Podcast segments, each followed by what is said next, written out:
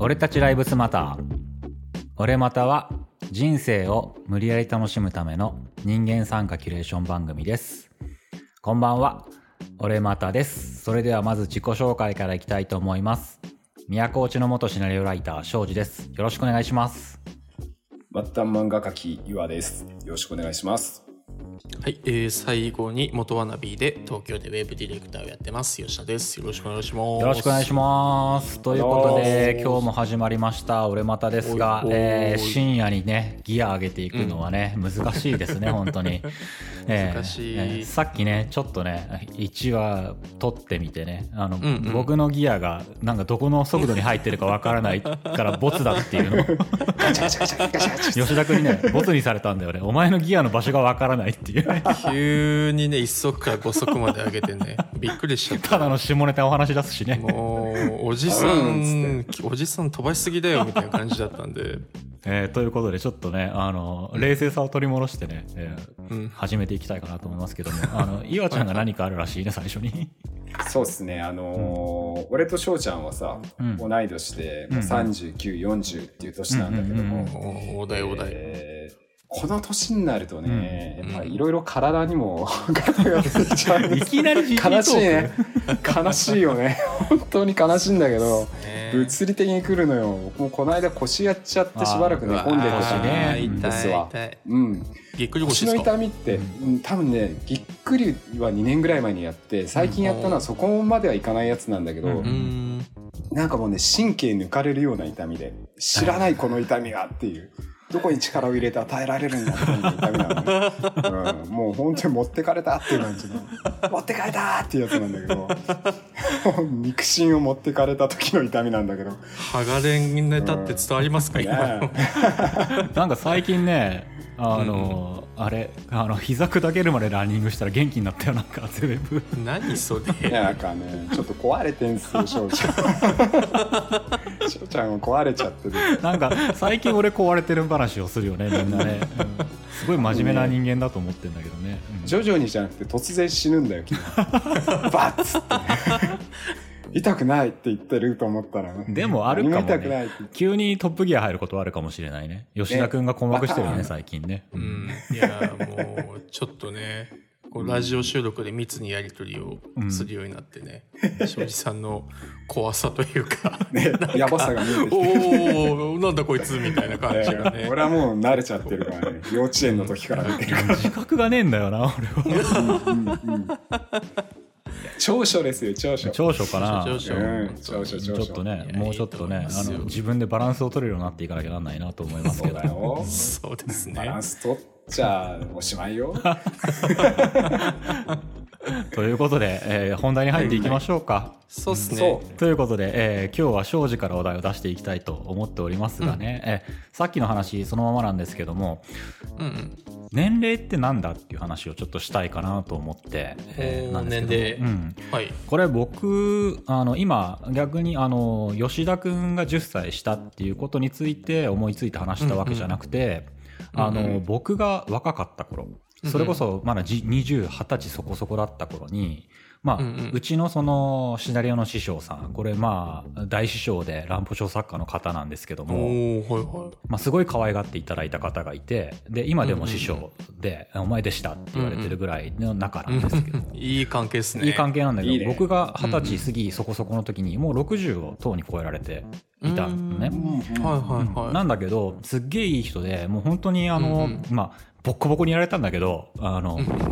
えー、シナリオ何本書いても何本書いてもつまらないのよんもじのメールしか返ってこないっていう地獄のような日々もあったんだけどでそ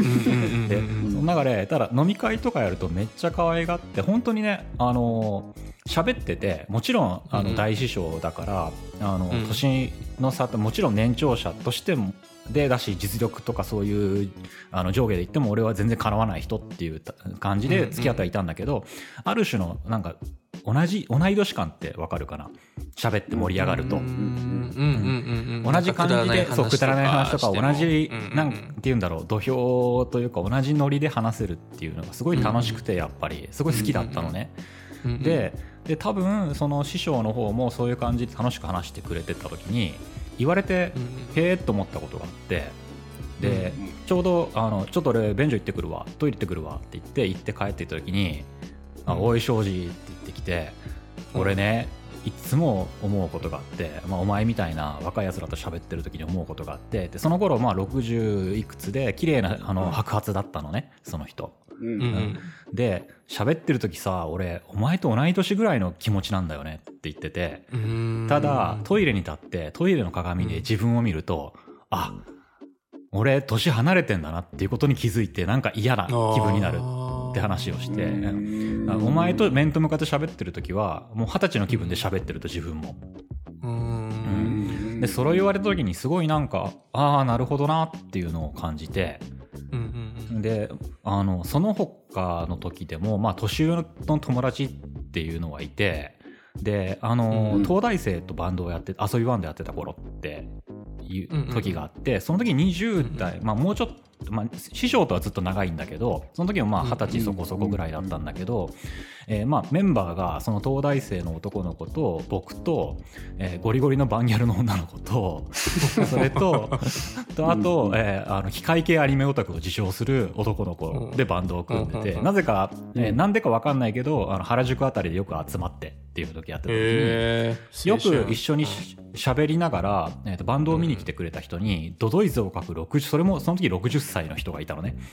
うん、その人もファンってこと？ファンじゃなくてなんか一緒に喋って楽しいから一緒につるんでるみたいな人だったんだけど、えーえー、でその他プラスもあるんだけどそこら辺仲良くてで喋ってたので、うんうん、そのろくじゅっさいの人ももう本当にね、うん、もちろんあの俺もバカそこまでバカじゃないから年長者としての敬意はもちろんあるんだけど、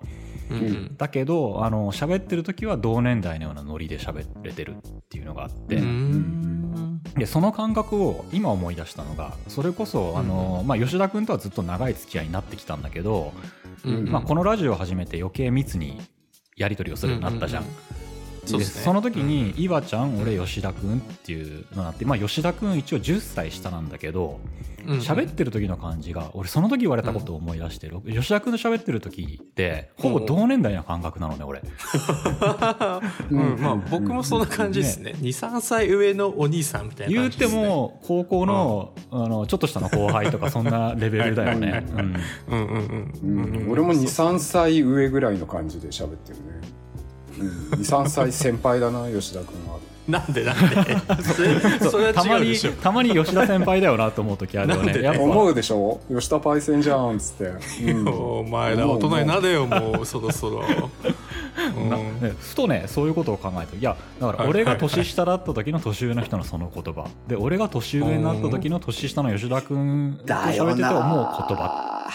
感覚っていうのを考えた時にふと、うんうん本当その思い出話を鮮明に思い出して、へ年齢とは何ぞやって思い出したのね。いやでもその話ってまさか俺の番が来るとはって思っちゃうよ、まあ、俺も思った、うん、俺の番が来るとは若者に対してさ下に対してそうそうそう旗と自分が我に返るなんていう日が来るとはねって本当思っちゃうよ ね, ねあ、うん、まだちょっとその感覚わかんないかも。いや吐きそうになるようわっってなる。あでも何何、うんうん、あいやこう会話をしてて僕、まあ、失礼ながらあんまり年の差を感じてなくて、うん、いや最初からもうその感じだよな、うんうん、何なんですかね。なんか僕見た目ちょっと老けてるっていうのもあるんですけど、うんうん、あのビジュアルで言ったら多分さんじゅうごとか、うんうん、あの半ばぐらいに言われることが多いんで、うんうん、なんかそういうその話しやすさみたいなのも、うんもしかしたらあるかもしれないなと思ってますね、はいはいはい、あでも岩ちゃんもね、うん、まださんじゅうそういったらさんじゅうちょっとぐらい見えるしねいや若いっすよねふたりとも見た目、ね、いや分かんないよ。でもそれ俺たちがおじさんだからさ、うん、若者から見たらさもう あ, のあるラインを超えた全部まあまあまあ、うん、あでもそれってあの俺ふと思ったんだけど、うん、おじさんの子って別にそれが悪いとは言わないんだけどね貫禄として取ればいいんだから、うんうん、そのおじさんっぽさがある子って小学生の時からなんかおじさんじゃない、うん、まあ確かにねそれまた別だろあららおじさんのやついたけどね。いやふとさなんか登校してる小学生とか見ると、うん、あいつもう部長だなと思ったりすることあるもんなってそこまでは言いたいけど分かる、ね、言いたいことは分かる、でもさ肌のテンションが若いよね。あ、それはあるかもしれない。若い子はもうつるつるとなんか子供だよねっていう感じの、うんうんうんうん、少年だなお前と思う、うん、じゅう代のそんな中で、えー、そこから話を広げていきたいんだけども、うん、どういきますか。うん、うんうん、とちょっと仕事の話になってもいいですか。うんうん、あのまあ年の差をすごい意識するのって一体どこまでなのかなってちょっと思ってて、うんうんう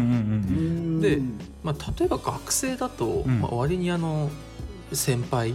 サークルの先輩とか、うんうんうんまあ、部活の先輩とか、まあ、後輩とかもいるんで、うんうんまあ、その何年生だっていうのが結構重要なファクターになると。そうだね、一つ違いがすごい違いになるもんね。そうそうそうそう。ただ社会人になって僕結構転職とかしてるので、うんうん、そのしかも僕ウェブ制作業っていう、うんうんまあ、何かを作り上げるプロジェクト単位の仕事だともうあの、うんうんうん、職能で見られるじゃないですか。うんうんうんうん、なんかそうすると途端にこう年齢っていうものをほぼ意識することがなくて、仕事をしてる中で、あ、まあ当然若い子はあのまだまだだなとかあの教えなきゃなってあると思うんですけど、ある一定水準のスキルになるともうなんかね年とかを気にする、なんかそれを意識してこう普段の業務に当たるっていうのはないなと思ってるんですけど。ああ、それはあるかもしれないね。うんうんうん、なんでその年の差年齢を意識して生活することって逆にそんなにありますっていう、ちょっと逆の質問、はははは逆に質問になっちゃうんですけど。あ、なるほど、うん、俺はね、あのー、単純なんだけども、うん、絵を描いたりするじゃない、うん、イラストを描いたりとか、うんうん、で絵が古くなるっていうのはすごい怖いことで。ああ、うん、なるほどね、あるもんね。そうで、これ当然流行り廃りもあるんだけども、うんうんうん、全然年取っててもどんどん絵がこう変わっていってる人っていうのもいるのね。めちゃくちゃいい意味で変わってる人ね。これどうなんだろう、有名な人だけども、えー、なんだっけ名前なんだったっけな、黒星紅白。ああ、なんかわかるわかる。うんうんうん、うんうん、昨日の旅とか。はいはいはいはいはいはいはいはいはいはい。あの人ってすごいすごいのよ、あの人は。へえ。こう年を重ねるごとに、まあ、当然上手くなってるっていうのもあるんだけど、ただ上手くなるっていうのは、まあ、努力である程度誰でもできるんだけども、うんうんうん、絵がねこう自分の絵を保ったまま変わっていってるんだよね。じゃあその時代その時代に。まあ、この人に限ったことじゃないけど、オリジナリティはそのままでありながら、うん、絵のタッチとかがその時代に合わせたニュアンスに変わっていってるっていうこと、うん、そうそうそうそう、クオリティにしたってどんどん若い子って上手くなっていったりとか、密度とかもう昔と比べればかなりディテール細かくなってるんだけど、うんうん、この先生はもうなんつったいのか、ただ細かいっていうのとはちょっと違う、とてつもないキャッチーさをキープしたまま密度がいや、まあちょ、まあ、すごい人の一人だと思うんだよね、うんうんうん、すごい先輩の一人というか、うん、別に会ったことはないんで、うん、先輩っていうのもあれだけども、うん、業界の先輩で、うんうんうん、もう大先生だなと思って見てるんだけどもね、うんうん、絵だけ見るとすごく可愛らしくて見やすい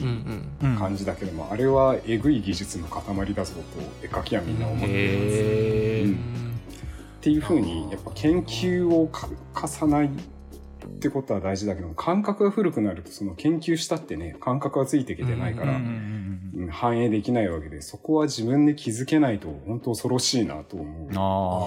う。あ、うん、なるほど、ね、逆に言うと、じゃあその人は自分が年を取ったなみたいな意識をした上でちゃんとなんか情報を取ってやってるんですかね。あ、それともなんか天性のものだったりするのかな、そういうのは。天性もあるかもしれないよね。やっぱずっと好きだから新しいものも見てやっぱ好きだからって言って何かしらの形で取り入れていってる結果かもしれないし、結局僕らが例えばあのーうん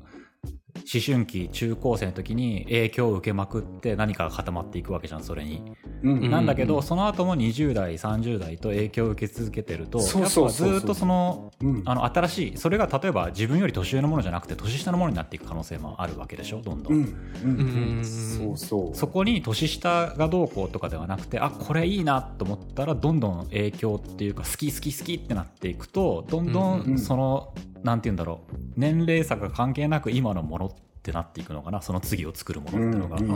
うん、なんかねそんな感じするよね。素直に受け止めてはいはい、自分のものに生かしていってるような、うん、まあ分かんないよ、本人がどうなるかなんてのは分かんないけども、うん、そういうセンス才能っていうのは必要なのかなと思うと、あこれは確かに才能の世界だなと思うんです、うんうん、そうですね、まあ、年齢を意識しすぎちゃうと年下 の, あのアウトプットとか年下の作品なんかもう受け付けないというか、ああの、うんうんうん、生意気なってなって見れなくなっちゃう人っていると思うんですよね。なるほどなるほど。あ、うん、その話でね一つつながる話なんだけど、うんはいはいはい、また俺の大好きなモーリー・ロバートソン先輩を出してしまうんだけど好きね、はいはい、俺あの彼がねあの、うんうんえっと、俺が聞いてたのはアーリー・モーリー・バードってにせんねんだいそれこそ初頭でも何度も出す俺の一番いろんな影響を受けたそのにじゅう代の頃なんだけど、うんうんうん、でその後その時やってたのが俺たまたま見つけたんだけど朝のごじからろくじ日曜日っていう一番誰も聞かない時間帯にやってて、うんうんうん、でそこでめちゃくちゃ面白い話をしてたんだけどその後、まあうん、番組改編でその番組もなくなっちゃってで俺がポッドキャストっていうものを知って初めてなんだけどその後そのキー局とかあの商業的な局での番組を失ったモーリーさんが自分であのポッドキャストで番組やってたのね。うーんずっと喋るって番組をして、うん、でまあ、えーと、その時のモーリーの話を俺が聞いてた状態だからあの俺のか見てるモーリーだから本人にとってはちげえよって言われるかもしれないんだけど、うん、まあちょっとあのアングラでひねたこともいっぱい言ってた時期で、まあ、特にポッドキャストで制限がないから好きかって言った時なんだけど、うんうんうんうん、なんだけどもう大人たちは何も変わらないって言ってうんうん、で俺はもう新世代の若い人にしかもう何も言葉を発さないみたいなことを言ってて、うんうんうん、で大人なんてねもうさんじゅうごを超えるとね全然変われなくなっちゃって凝り固まっちゃうからもうあんなもんクソクソ死ね死ねって言ってたのにさっさとってでその時のモーリーは俺はにじゅう代でワクワクしながらその話を聞いてたんだけどその時のモーリーって多分もうさんじゅうごはとっくに超えてるのね。うんうんうんうん、なんだけどその後ずっとそんな、えー、ともう一回アングラになっちゃった時期を超えてえーとうんうん、俺実はその年齢的に分かんないんだけどその前にアクロス・ザ・ビューって昔すごいなんか影響を与える番組やってたらしくて、でそれに影響を受けた人があの M フローの高橋拓さんだったりとか、うんうん、後のあのクラブ界の大御所になる人たちだったりするのね、うんうんうん、でその人たちが力を持ってきたら自分が影響を受けた番組やってたモーリーをひ、うんうん、もう ディージェー もやってるから、うんうん、引っ張り上げようってブロック エフエム っていう エフエム 曲を作った時にモーリーを引っ張り上げてきたのね。へー。でそこでモーリーがブロック エフエム で ディージェー と自分の話をするようになってそこからあのショーン系事件とかがあってテレビに入って爆発するって今の流れになるんだけど、うんうん、へー。で俺はずっとそれをファンとして見ててでさんじゅうごを超えたら人なんか変われないねバカバカって恨みづらみを言ってたモーリーなんだけど自分はとっくにさんじゅうごを超えながらどんどんどんどん変わってるなこの人って思って、うん、いやすごいっすよね、うん、であの年上だからどうこうとかでめちゃくちゃ頭のいい人だから、うんうん、でそれを、まあ、あの攻撃として武器として使うことはいっぱいあるんだけど、うんうん、それをなんか自分を守るからにはしなくてすごく、うんうん、あのあのなんて言うんだろう腰も低くすごく謙虚にやってたりとかしてどんどん自分が変わっていくことをためらわないそれをさんじゅうごとっくにもうよんじゅうもごじゅうにもなってるごじゅうも過ぎても全然変わらないっていうのを見てすごい俺感動してそういきたいなって思って今よんじゅうを迎えてるわ迎えるわけなんだけどもすごく高い壁をいや高すぎる壁なんだけど、ね、目標はね目標は高い方がいいもん、ね、だからやっぱ確かにさんじゅう過ぎると結構自分の価値観って固まってるなっていうの、まあうんうん、思うんだけどあの人を見てたりとかしてもすごくやっぱあの、まあ、それが確固たる自信になったりするだろうけどね、うんうんうん、こういう感じ俺はこういう感じってなってる人がいてそういう自信のあり方っていうのもいいと思うんだけどなんか俺はもっとぬるぬるっとしていきたいなっていうか、まあ、それはどっちが悪いとかでもないんだろうけどねうん、うん、だからいまだにねあの新人バンド漁るの好きだしねまあ、もちろん変わらないのが悪いっていうわけでは本当になくて、そうそうそうそうそう、うんうん、ずっとそのままでいるものの良さっていうのもあるしね、うんうんうんうん、古いから悪いってわけでも本当にないし、うん、ただまあ怖いじゃん自分がそういう新しいものを作ろうと思ってる中で知らず知らず古くなってたら怖いね。それは恐ろしいことだな、うん、それはすごく怖い、うん、ね恐ろしいんだよね。吉田くん吉田くんは全然そういう怖さってまだないでしょう。ああ、自分が古くなるみたいな怖さは全然まだなくて、うんうん、そのにじゅうきゅうさいでにがつでさんじゅっさいになるんですけど、うんうん、ちょっと自分の話をすると、うんまあ、ウェブ関係の仕事を始めて、えっとまあ、ろくねんぐらい経つんですね、うんうんうん、で、まあ、会社でも中堅みたいなところになっていて、うんまあ、知識もだいぶ溜まってきて、まあ、どちらかというと前線で戦ってるぞっていう意識が今強い時期なんで、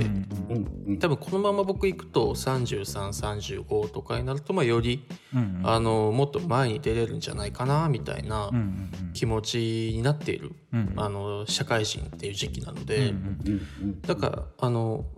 どっちかっていうとリードをしている側に行ってるんじゃないかな、古いっていう古くなっているみたいなところを感じる、うんうん、あのー、気持ちには全然今はなってないかなっていう感じですね、うんうん、でもまあ古くなるのが悪くないこともあるけどね。例えば、うん、あのー、例えば学校で教える先生とかって立場があると、うんうん、やっぱ、うん、あの俺はすごい最初なんか先生方がどうこうとかってチラチラっとなんかこの番組でもね苦言みたいなことを言ったことがあるけど、それってあの俺が結局プレイヤーで教育者ではないなっていうすごいね、だからやめたんだけどね俺を。あ、学校の先生ね。そうそう、教える側っていうのはなんかやっぱ違う、もっと違う広い視点から見れたりしなきゃダメだし、ね、学生と一緒にねなんか反逆者みたいになっててもダメだろうだから俺はあダメなんだな、向いてないんだな、そうなれないしなと思ったのがあったから、そのな何にせよ一緒なとかね、若い方の感覚でっていうのがあってもダメなものはダメだとは思うんだけどね。だって自分が気づかないのが怖いっていうのが一番。そう、自分が気づかないのは怖いね、そうだと思ってたのにっていうのね、うん、うん、そうそう、なるほど。なんかあの完全に僕から見たお二人の印象になっちゃうんですけど、うん、あのまあ、よんじゅう代のあごめんなさい、えっと、年上の、うんうんうん、えーまあ、ちょっとその説教臭さとか、うんうんうん、あとはそのなんだろう、おじさんっぽいコミュニケーションってあるじゃないですか、うんうんうん、まあ、やっぱりちょっとオタクの回でも言ったようなマウンティングっぽい、うん、あのコミュニケーションであったりとか、うんうんうんうん、そういうその上から何かこう物申すとかっていうのをふたりから感じたことはなくて、うん、なんかそれもあって僕すごい喋りやすいし、こういう活動も一緒にやりやすいのかなっていうのは感じてますね最近。ホッとするわ俺ね、俺、うんうん、すごいそれで言うと、うんうん、俺逆にね今よりも、うんあのうんま、今でもその何かを断定して論戦に勝たなきゃならないっていう時は断定的な言い方をする時もあるんだけど、うんうんうん、意外ともう今この年を迎えて思うことってあの白と黒ってないなって思って、どんどん自分がグレーな人間になっていってるので、割とああの全部のことに陰と陽ってあるなって思ってて、絶対これが正しいってないよなって思うようになって、そのわざと白黒はっきりした物言いを意識的にすることはあるんだけど、必要に応じて。逆にこの年になってきてもう何でもいいし、あの喧嘩してる人見てもあの大体両方に理由があるしって、まあ自分が当事者になるとまたそうは言ってらんなくなるんだけどそう考えると俺二十歳過ぎの時の方がものすごく断定的な物言いをする人間だったと思う。あ、恥ずかしいぐらいに。そう言われると、うん、もっとね、確固たる宗教を持ってたと。そうそうそうそう。あ、確固たる宗教、そうですね。自分の中の宗教ってありますよね。うんうん、なんかより若い時って。なんかね、ね、その優秀でありたいとか自分の才能あると思いたいっていう、うんうんうん、そのにじゅう代の時に、うんうんうん、えーと、ドトールかなんかで友達さんにんと話をしてて、うんうん、で俺その時すごくなんかやっぱ今考えるとめちゃくちゃ恥ずかしいなと思うんだけど、うんうん、なんか全ての人間の才能が活かせる場所にきっちり人間を収めれば、全ての人間はなんかなんて言うんだろう、えーと落ちこぼれたりそういうことなく機能的になるんだみたいなことをすごくあのシステマティックに話してて、でいた友達はいやそんなこと言ってもさもうちょっとダラダラタバコ吸ってコーヒー飲みてえ時もあんじゃんみたいなことを言うタイプでお前の言うことやると疲れるわみたいなことを言ってるけどそんなんじゃダメだみたいなことを言ってる時期があって、ああいいね。なんかその時の周りの風景ってこれ本当俺の妄想の中の今の思い出の妄想の中なんだけど、そんな俺をみんなが生温かくちょっと半笑いで見ているっていうのを感じを思い出してすごく恥ずかしくなるっていうねことがあったり、まあそういう人間だったからなんかそうだ、宗教だね、うんうん、宗教を持ってたね、うんうん、一神教を、うんうん、いやーなんと思いますよ。でもなんかそういう恥ずかしさというか、あのなんだろう、若い時のあのちょっとうがった偏見のある思想みたいなのが、うん、ちょっと社会に出てでいろいろ経験をしてでなんとなくこうまとまってくると、やっぱり僕も最近そのグレーっぽいところ白黒つけないみたいな、うんうんうん、なんかそういうコミュニケーションに落ち着いてきてるなっていうのは思ってるんですよ、うん、どっちなんだろうね。でも人によってはあの同い年のさそれこそいろんな、うん、あの立場のある人たちとかと話したりすると、うんうん、やっぱり、うん、あの今の俺と逆でね、やっぱだんだん自分の中の白と黒っていうのをはっきり持って、あいつは間違ってるとか、うん、この例えばこの回はこうあるべきだっていうのを熱く持ってて、で例えば逆に俺から見ると、あのちょっとそれ言い過ぎだよって、何々さんだってこういう考えがあって言ってんだからって思ったりすることもあるけど、でもその人その断定的に物事を言えるっていう強さを持ってるおじさんも逆に俺は強いなこの人はって思って見てるけどね。本人も案外悩みも出たりすることもあるので、うんうんうん、果たしてそれで良いのかと思いながらも、ま、このケースにおいてはこう言ってお金はなるまいてっていうような、ね、まあ、それは大人になるとあるかも、うん、特になんか ね, ね立場とかなんかつくとそのいやおうなくあの一番大切なのがね、あの誰も分かるとかじゃなくて、うん、自分とかの結論とか決断っていうのがすごく常に必要になってきたりするからね。ここにおいてはこれが白でこれが黒ですよって最初に決めないと進まないことって多いもんね、うん、そうだね、うんうん、だからどっちがいいとも言えないね、うん、今ちょっと聞いてて思ったんですけど、うん、やっぱりあの僕も岩さんも庄司さんも、うん、あの物事をグレーに見るタイプだから、うん、その断定的な人がいるよねっていう話をしながらも、うん、でもその人も背景があるよねって言ってるんで、うん、多分相入れないですよ、うん、僕らはあの勝手に背景を想像してうん、うん、ああああいう人もいるんだねって言ってしまう側の人間だから、そうだねだからあのなんだろう、年齢を感じる、あのうわ年上の人となんかちょっと積極臭くて嫌だなっていう、うん、あの、まあ、若者が思うような人には多分僕らちょっとあのいい意味で、うんうん、あの、うんうん、そっち側の人間ではないと思ってて、あ、なるほどね、もう今までの話だけで、うん、もうなんかちょっと引くじゃないですか、うんうんうんうん、で, でその人に合わせたコミュニケーションもちょっとしようかなとかも、あ、なるほど、 や, やっちゃうと思うんですよ。でも今言った白と黒をつける人は多分そんなことは考えてなくて、うんうんうん、であのきっと何か考えがあるんだなって思って僕ら歩み寄ってるけど、うん、そんなことないかもしれないですよ、うん、あー、もう本当にもう年下全員バカだって思ってる可能性があるから、そうそうそう、だからもうそこでもう分断されてる気がしますね、うん、あ、でも、うん、あの、ね、俺のすごく上な人とかはね、やっぱ自分は経験あってお前は分からないからって、まあ、それも正しかったりすることももちろんあるからだけどね、うん、まあその言い方またなっちゃうんだけどさそうそうそうそう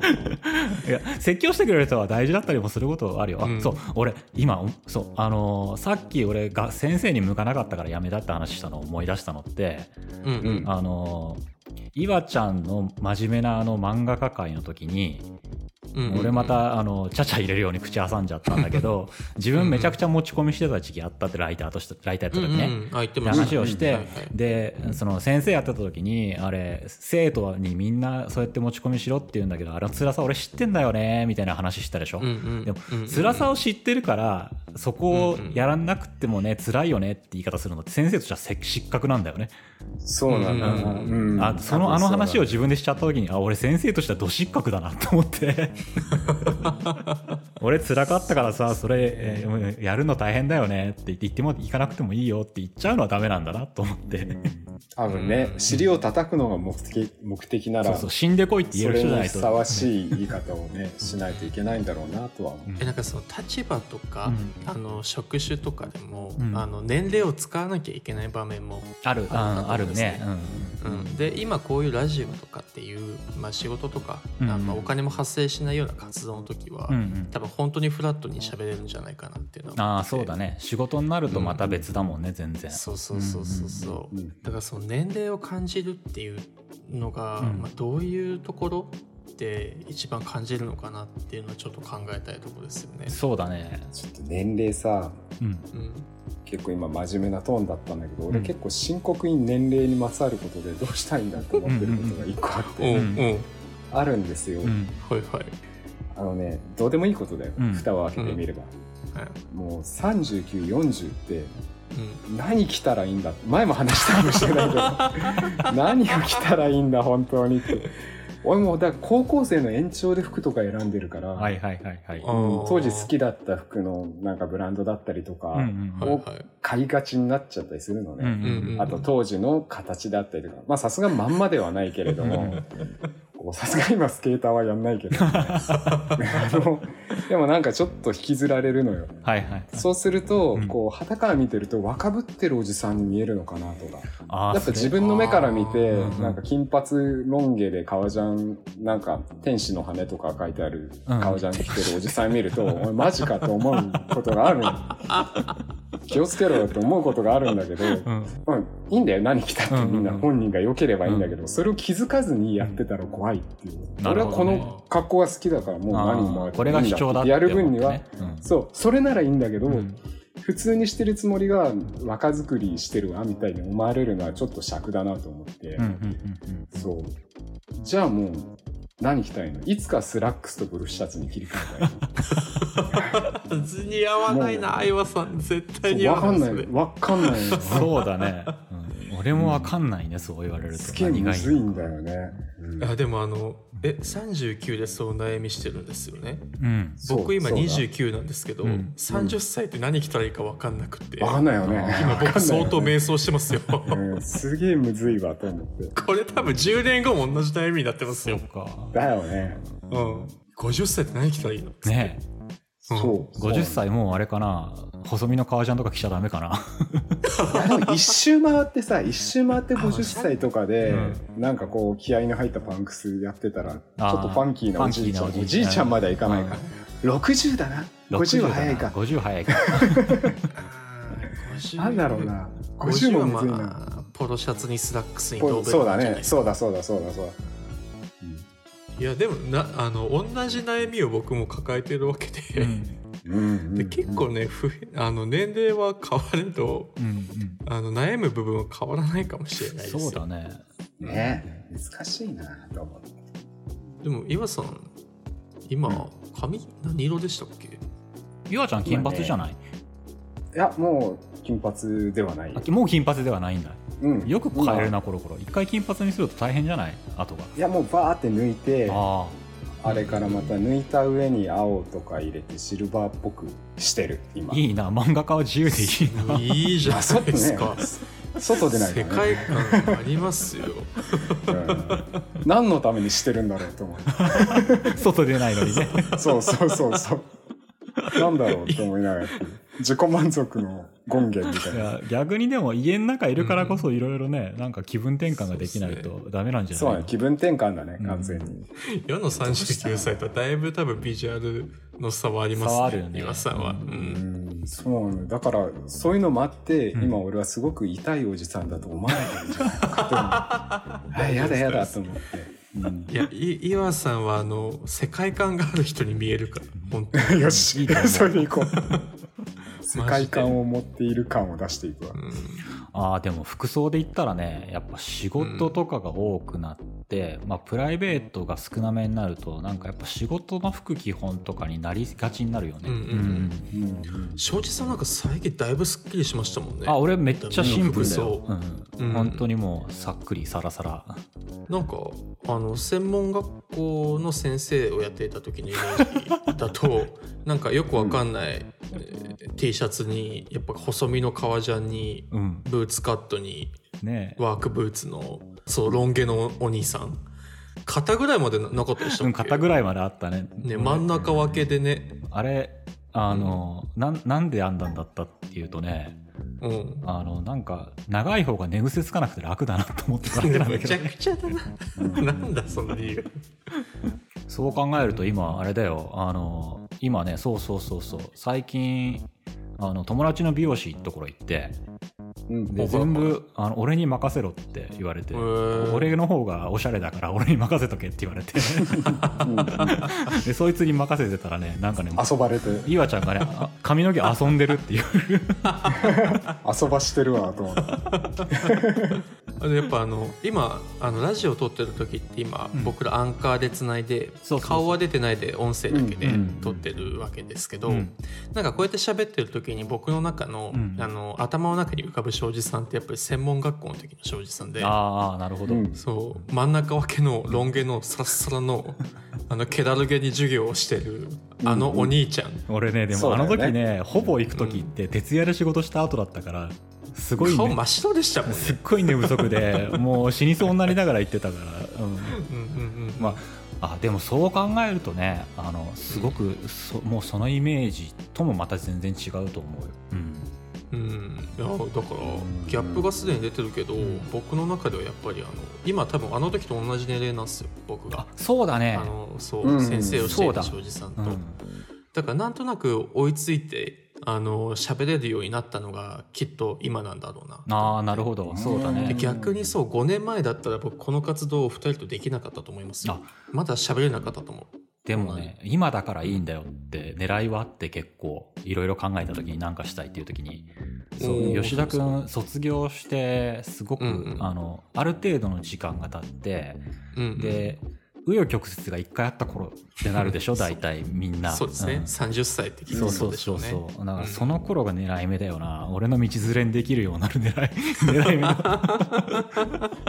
狙い目の年頃だよなっていうのもあったかもしれないねにじゅうきゅう、さんじゅうきゅうとか、うん、ちょっと面白い時期かもしれないですね。面白い時期だなと思って、うんうんうん、今岩ちゃんがね岩ちゃんがそんなにねどんどんどんどんうまく階段登ってるのは知らなかったけどね。まあ、うまく階段を登ってると思うかな違うんだよ今こうなんでラッキー床に今止まっただけなんだサイコロがボードゲームの桃鉄やったことあるでしょあ, あんなもん一瞬で地獄に落ちるのあれよもうずっとキングボンビーに付きまとわれてやっとこうラッキー床に乗ったかなっていう状況なんでこんなもん絶対油断しねえからな絶対こんなもん神のいたずらなんで油断するかガードは下げない強い意志を持ってる。まあでもどうかね逆にじゃあこれからどんなおじさんになっていくのが理想的なのかなとかも ね, あ, いいねあんまり考えないけども、うんうん、どうなんだろう普段考えないからちょっと考えていかなきゃいくのも面白いかな、うんうんうんうん、あでもあの、ま、これまっとうなことですごい申し訳ないんだけど何の新発見でもなくて、うんうん、あの年々ねやっぱその年を取るっていうこと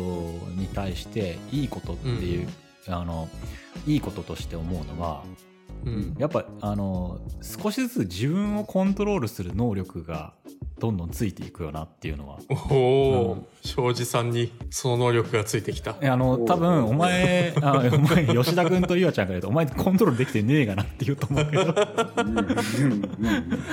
まあこういう楽しい場とかではあのトップギア急にね、うんうん、あの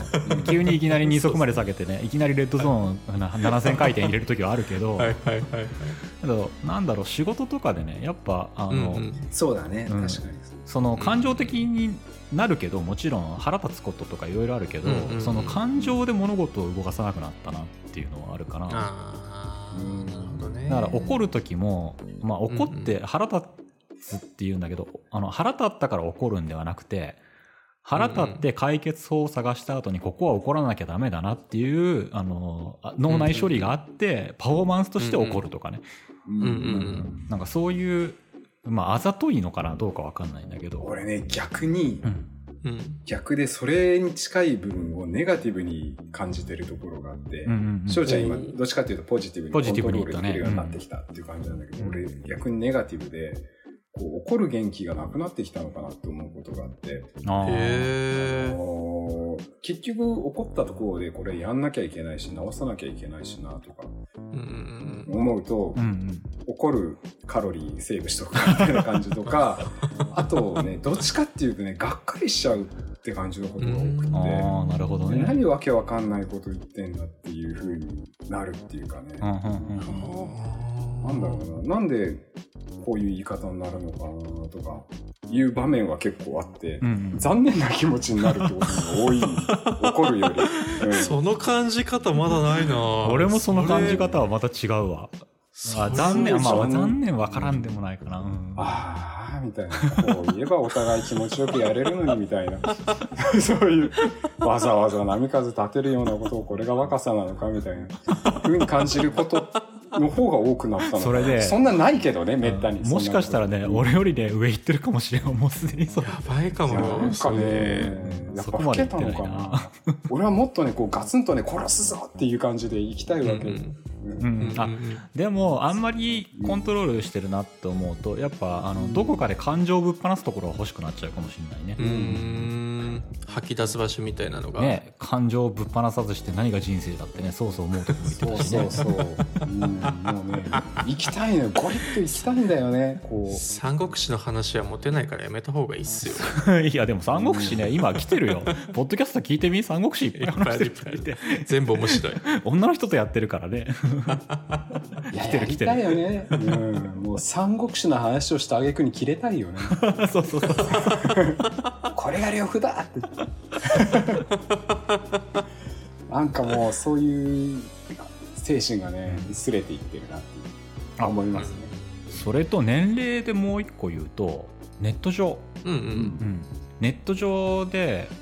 あの意外と今ポッドキャストやってネット上の付き合いというか絡んでくれたりする方々と絡んだりしてるわけじゃん。お、はい、で明らかにあの年代近いっていうことですっげえあの通ずるところあるなって感じる方とかもおられるんだけど、基本的に年齢がはっきりわからないとかってあるんだけど、その状態だと年齢っていう概念なくなるよなって思って、うん、あ、まあ確かにそうっすね、うん、だからこれからの時代もっとネットが普及していくわけだから、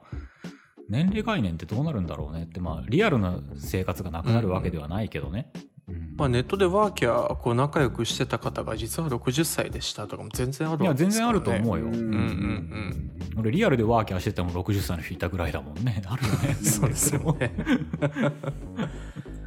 多分でもね、本人の心の持ちようというのと、あとあのその人が、えー、生きてって自分の興味とかある中でどの位置に行きたいかって自分で望んでいってるところあると思うよ。なんて言うんだろう、うん、おじさん的な世界の、あのかっこよさだとかその生きやすさだとかっていう方向に行きたい人はやっぱおじさんっぽくなっていくんだろうね、うんうんうん、ちょっと言ってる言ってる意味わかるかな。うん、わかるよ。あの、まあ、俺同い年の、まあ、特に今ね、今の俺の、えー、年ぐらいになってきて、それでいろんな業種の人と、まあ、関わるわけじゃない、あの、うんうん、いろんな会とかで関わってる中で、うんうん、やっぱりそのやっぱここの位置が自分の居所だって思ってる人だなっていうところに、みんなそこ年齢層もその世界観分けされてるね、やっぱ同じぐらいの年齢でも、うんうんうんうん、だからすごくその、まあ、おじさんっていう言い方を別に普通の一つの着地点として見たときに、うん、おじさんっぽいところっていうのが俺が一番あの痛い場所だって思ってる人はおじさんっぽくなっていくし、うんうんうん、そうじゃないところに興味が惹かれる人ってのはかなりその若者っぽかったりとかするし、格好とか含めてね、うんうんうん、それはすごくあの割と望んだところに近づいていく。あー、そうだね。環境的に望まれるところっていう逆の意味もあるかもしれないけどね、うんうんうん、求められて、うんうんうん、こうありたい、こうあるのは普通だとか、何かそういうものがあるんだろうね。じゃあさ、うん、アイドルオタクの子とかが、うんうんうん、のおじさんとかが、うん、欅坂が大好きで欅坂になりたいと思ったら近づいていくのか全然違う話だわそれなんかこう可愛くなっていくのかあでもそういう子いますよねアカウントで、うん、女装男子とかね可愛くなっていくんじゃない女装とかで、うん、やっぱなるのかな求めればそこに近づいていくね、うん、無意識にきっと近づきたいみたいなさ、うん、それになりたいぞっていうまあ今はね VTuber みたいにね、うんうんうん、あの別の肉体をネット上で得ることもできますから、うんうん、そうだね確かに、うんまあ、インターネット技術の発展によっても年齢なんていうものはね分かんなくなってきますよ、ね、そうだよなどんな魂が入ってるか分かんないかそうそうそうインターネットとリアルがごちゃごちゃになってあの、うん、ダブルスタンダードができていく人もいれば、うん、その、うん、なんかそれが自分の私生活にも影響が受けてくる人ってあるかもしれないね、うんうん、そうだね、うん、いや難しい多様化されて、ね、結局多様化にいっちゃうから結局多様化だよ本当にでも多様化じゃないそうだね俺もだってあの狭い意味で言ったらある意味ダブルスタンダード今やってるかもしれないしねうんうんうんね一昔おじさんはおじさんとして生きていくしかなかった、ね、おじさんはそうおじさんはおじさんとして生きていくしかなかった時から今あのリアルの世界ではおじさんネットの中ではネカマの美少女でもいいわけだからね、うんああそうですね、自分の世界をふたつ持ってたりとかもするわけだしね本当ですよ、うん、それは自分のね、うん、考え方とか行動次第であの、うん、見た目と年齢はせあ設定っていうものを獲得できる時代ですからねそうか、うん、設定が獲得できる時代なんだね、うんうん、そうそうそうそう、うん、だからなんだろうもう結構好きな、あのー、こととか好きな活動があるのであれば、うんうんうん、そこで受け入れやすい自分が活動しやすい年齢も含めた設定っていうのを作って生きていけばなんかいい時代ですね、うん、そういうことできちゃいますから、ねね、なんか楽しい、ね、楽しい一つもう一つの道、うん、なんかそれと同化してもいいしね、うん、あ、あの、うん、好みによっては完全に分けちゃってもねにこの道があってっていうこともできるよね、うんうんうん、いやいいと思ういいと思う全然できる、ね、ゲーム実況やってるおばあちゃんとかいるもんねああいますねあそうなんだね、うん、へーあそうするとなんかおばあちゃんはおばあちゃんとしてとかね、あの社会的まあ社会的役割っていうのも状況によってはあるんだけどもちろん、うんうん、それ以外の自分っていうのもどんどん探せ探していくことはできるかもしれないね、うん、そうだね、うん、まあその実際にいる人がねどんな思惑があって果たして本人の意思なのかとかそういうのは分かんないけれども、うんうん、やろうと思えばできるってことだもんね、うんうん、おじさんだからおばあちゃんだからっていうで諦めなくちゃいけなかったことができるような時代になったっていうのはいいことだよねそうすると実生活にも多分影響が出てくるだろうしねあああると思いますよ、うん、そうなそうだよなちょっと風呂敷広げちまったなだからまとめきれないけど、うん、そろそろまとめなきゃならないからまとめていきますかうす、ねうんうんうん、俺今あの話してて思ったのは、うん、まあ、うん、ふともう俺よんじゅうかじゃあごじゅうどうなんなきゃなってっていうのを考えようって回にしようと思ったんだけど、うんうんうん、なんかいろんな形があってもいいんじゃないかなと思うので俺はもうちょっとどうなっていこうかっていうのはふわっとなりたいようになっていこうかなと思うことにしました、えー、どうでしょうか、うんうん、いいと思いますまあ自然に身を任せるじゃないけどね、うん、そうそう、まあ、そんなにこう、うん、無理くりごじゅっさいなのかこうしなきゃこんな服着なきゃってこともないんじゃないのかなっていうような時代ではあるよねやってみてでいいよ大失敗いいじゃない大成功いいじゃない君の人生だものってジョン・レノンも言ってましたそんなのでどうでしょう、 そうだね、いくつになっても恥をかきましょうそうそうそう俺恥をかいていきましょうと思ったよ、うん、そうそうその寛容性がすごいおじさんっぽいですけどねうん、そうだよなそうだよなおじさんだなそ, だそれ考えるとあもっとギラギラギラギラしようかじゃあ東京までバイク走らせましょうよおじさん上等だよじゃあ、えー、いきますそんなふわふわしたこと言ってずに、はい、もっとギラギラして生きていこうと思いますのでおよろしくお願いしますありがとうございました、はい、ありがとうございましたありがとうございます。